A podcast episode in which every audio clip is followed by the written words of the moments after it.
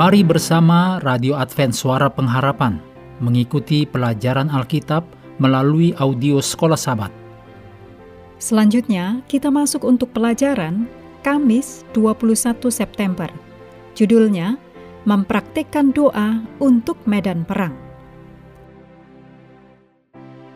Mari kita mulai dengan doa singkat yang didasarkan pada 1 Petrus 3 ayat 11.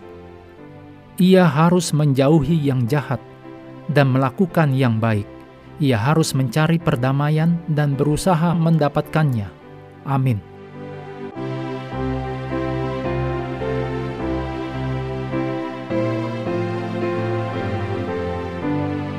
Dalam mengakhiri nasihat pertempurannya, Paulus mendesak orang percaya sebagai prajurit untuk ikut serta dalam doa yang penting dan berkelanjutan untuk semua orang kudus, Efesus 6 ayat 18. Dan untuk dirinya sendiri sebagai utusan yang dipenjarakan, Efesus 6 ayat 19 dan 20. Panggilan untuk berdoa ini dapat dilihat sebagai lanjutan dari gambaran militer, karena memanggil Tuhan dalam doa umum dilakukan di medan perang kuno. Juga ada yang doanya memanggil kepada para dewa. Sebagai contoh Alkitabiah, setelah desakan Yahasiel, Yosafat memimpin seluruh Yehuda dan penduduk Yerusalem pun sujud di hadapan Tuhan dan menyembah kepadanya. 2 Tawarikh 20 ayat 18. Sementara doa bukanlah bagian ketujuh dari perlengkapan senjata Allah, doa adalah bagian integral dari nasihat pertempuran dan kiasan militer Paulus. Ada dua permintaan doa Paulus. Yang pertama, Paulus meminta para pembaca untuk berperan serta dalam doa yang sungguh-sungguh, mendesak, dan gigih untuk semua orang kudus. Efesus 6 ayat 18. Jika gereja ingin berhasil dalam pertempurannya melawan kuasa kejahatan, gereja perlu mempraktikkan ketergantungan kepada Allah melalui doa yang diilhami Roh Kudus. Permintaan doa Paulus yang kedua adalah untuk dirinya sendiri. Juga untuk aku, Efesus 6 ayat 19. Paulus meminta dalam doa agar Allah dapat memberinya amanat yang benar. Dituliskan, supaya kepadaku dikaruniakan perkataan yang benar. Pada waktu yang tepat, dituliskan, membuka mulutku. Disampaikan dengan cara yang benar, dituliskan, dengan keberanian aku memberitakan. Dan membahas tema yang paling penting, dituliskan, rahasia Injil. Efesus 6 ayat 19.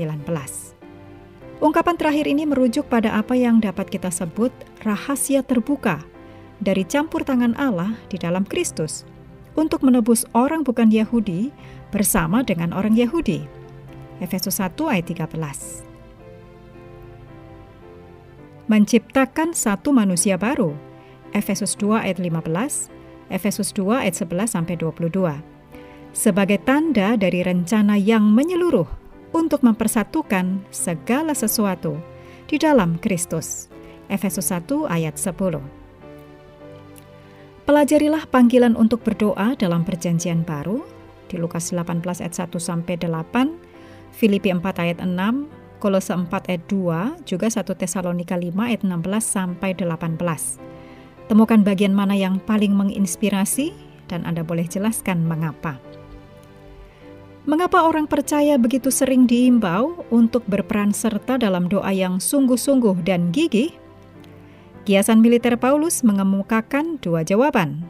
Yang pertama, ancaman pertempuran rohani melawan berbagai musuh supranatural adalah mengerikan dan nyata. Yang kedua, janji-janji Allah akan kekuatan rohani dan kemenangan diilustrasikan melalui gambaran militer Paulus. Efesus 6 ayat 10-17. Doa yang sungguh-sungguh dan tekun memberikan kesempatan bagi kita untuk mendengarkan dengan seksama janji-janji ini, untuk memahaminya, dan untuk berterima kasih kepada Tuhan atas sumber daya kasih karunia-Nya. Mengakhiri pelajaran hari ini, mari kembali ke ayat hafalan dalam Efesus 6 ayat 16 dan 17. Dalam segala keadaan pergunakanlah perisai iman, sebab dengan perisai itu kamu akan dapat memadamkan semua panah api dari si jahat. Dan terimalah ketopong keselamatan dan pedang roh, yaitu firman Allah.